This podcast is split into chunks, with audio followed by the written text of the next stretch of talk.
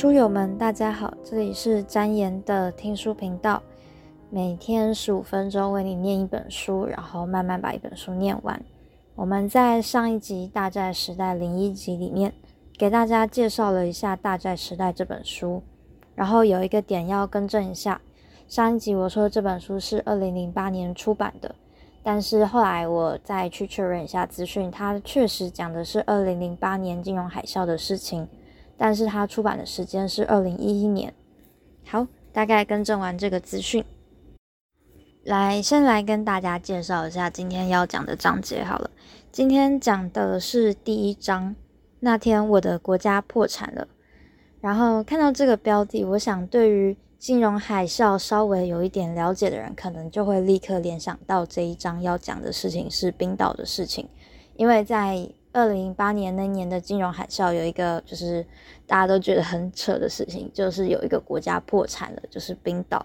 那他这一章大概就是在讲解说冰岛它破产的过程，还有它背后的原因。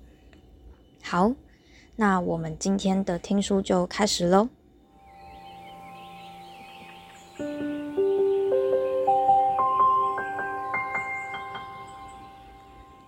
第一章。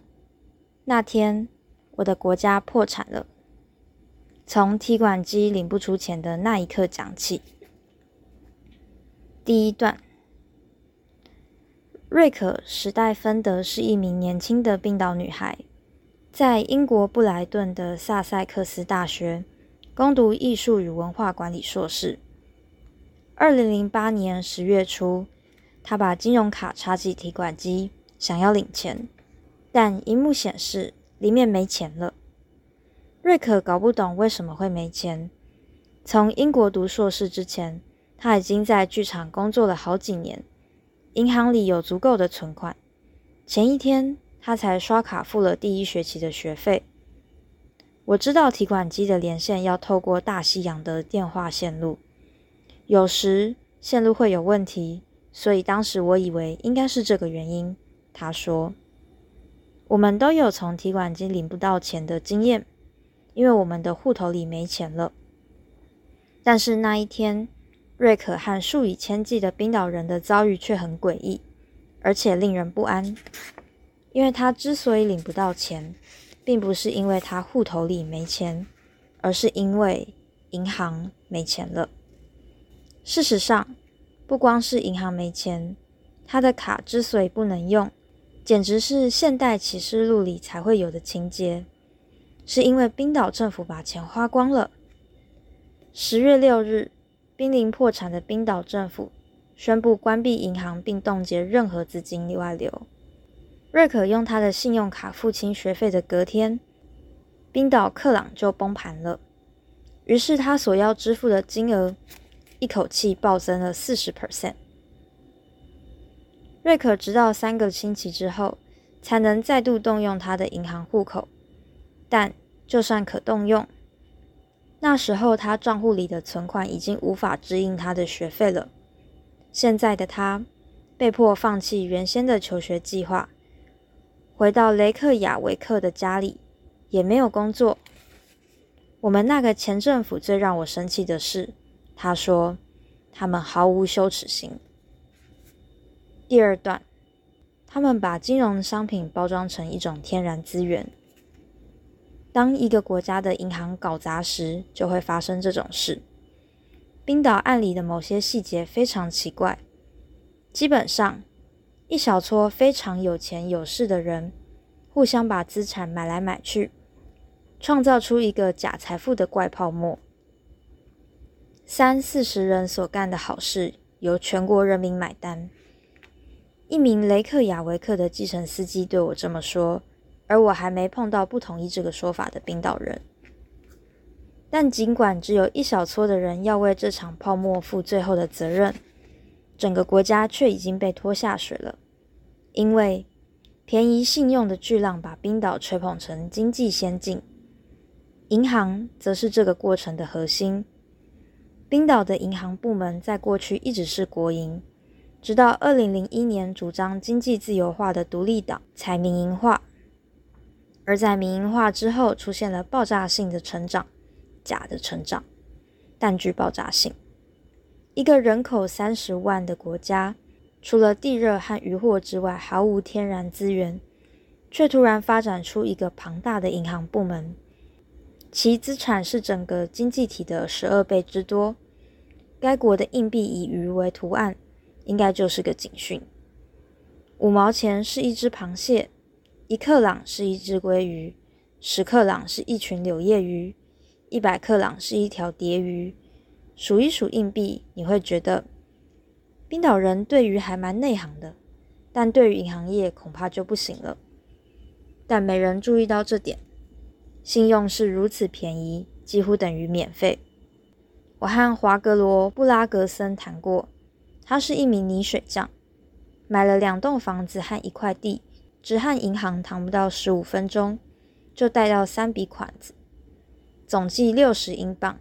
约三千六百万台币，其中一笔贷款并不是用冰岛克朗计价，因为克朗的利率很高，而是用五分钟不同的外国货币做成一篮货币来计算利率的。这么做听起来似乎很疯狂，但这个新世纪之初的冰岛和其他地方，个人金融的传统规则已经被束之高阁了。是的，这里和其他地方一样。许多消费者和贷款人缺乏责任感，而这种缺乏责任感的行为还会受到鼓励。在整个自由经济的世界里，银行把不负责任金融视为有价值的商品，几乎等于一种天然资源，要加以呵护和培育。段落三：每个人被鼓励享受便宜的信用，就像鹅被填得饱饱的以生产鹅肝酱。那段期间，到处都有便宜的信用，人们差不多每天都会收到银行放款的推销电话，以及事先填好、只需签名就可以搞定的信用卡申请书。还有语音系统在让我选择查询账户余额，或是转接给专人接听之前，会先播放一段邀请我办一笔新贷款的语音。每个人都被鼓励去大大享受便宜的信用。就像鹅被填的饱饱的，以生产鹅肝酱。我也知道要小心点。一个朋友对我说：“但我的李专说，这就好像前面的道路空旷无车，这时不大大的重踩油门就太傻了。”于是我就重重的给他踩下去。数以万计的人都和他一样。有一阵子，冰岛看起来就像是一个现代经济奇迹。后来，冰岛的经济崩盘。就像麦克坎贝尔在电影《窃似朝阳又照君》中破产的方式一样，两种方式渐渐的，然后突然的。冰岛货币克朗在二零零八年初就缓缓贬值，而由于太多冰岛人有外币借款，让情况急速恶化。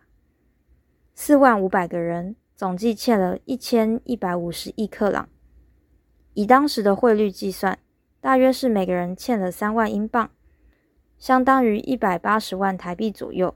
这些钱大部分都拿去买骚包的名车。在一个人口只有三十万的国家里，四万人就算很多了。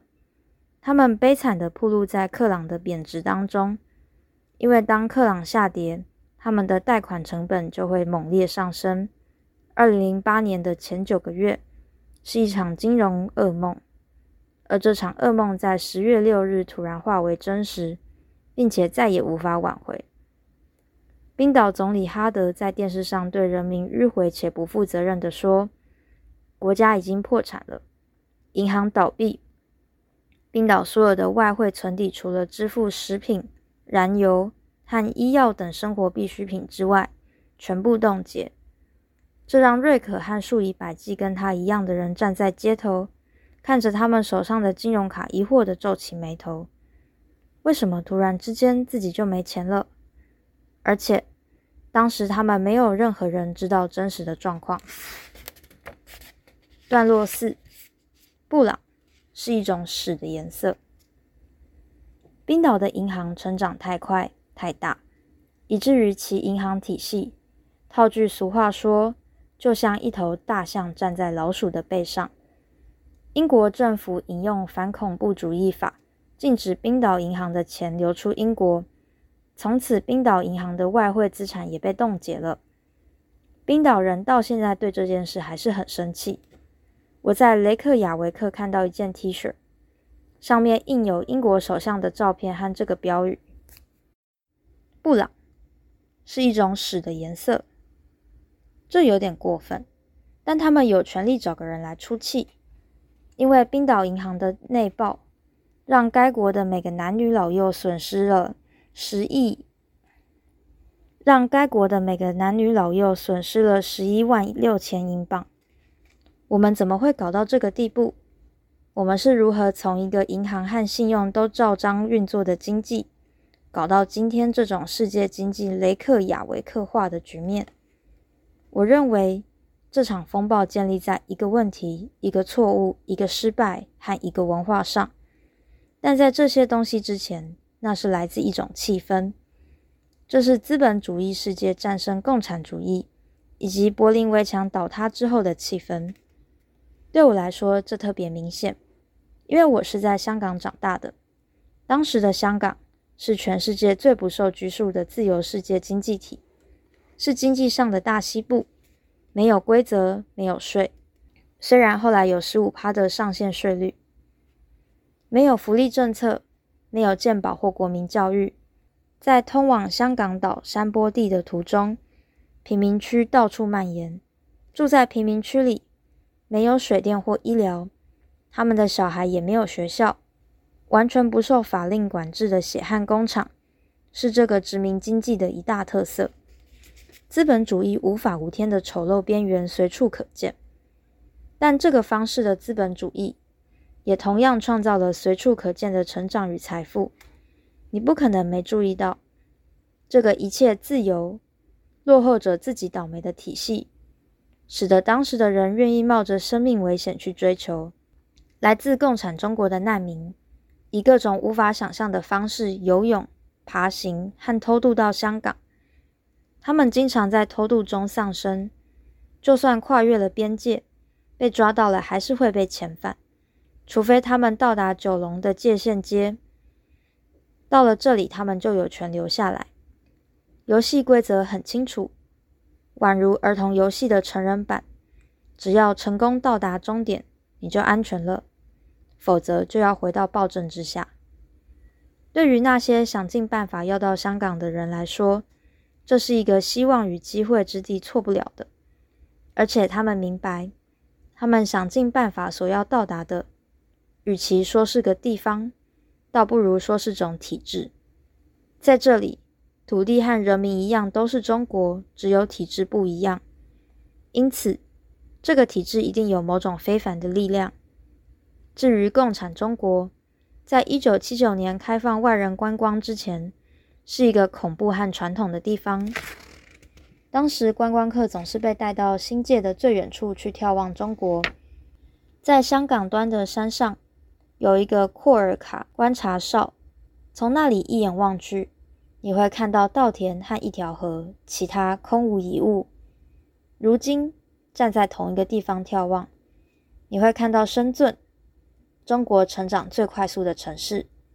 这个地方在三十年前几乎没有任何建筑物。结束。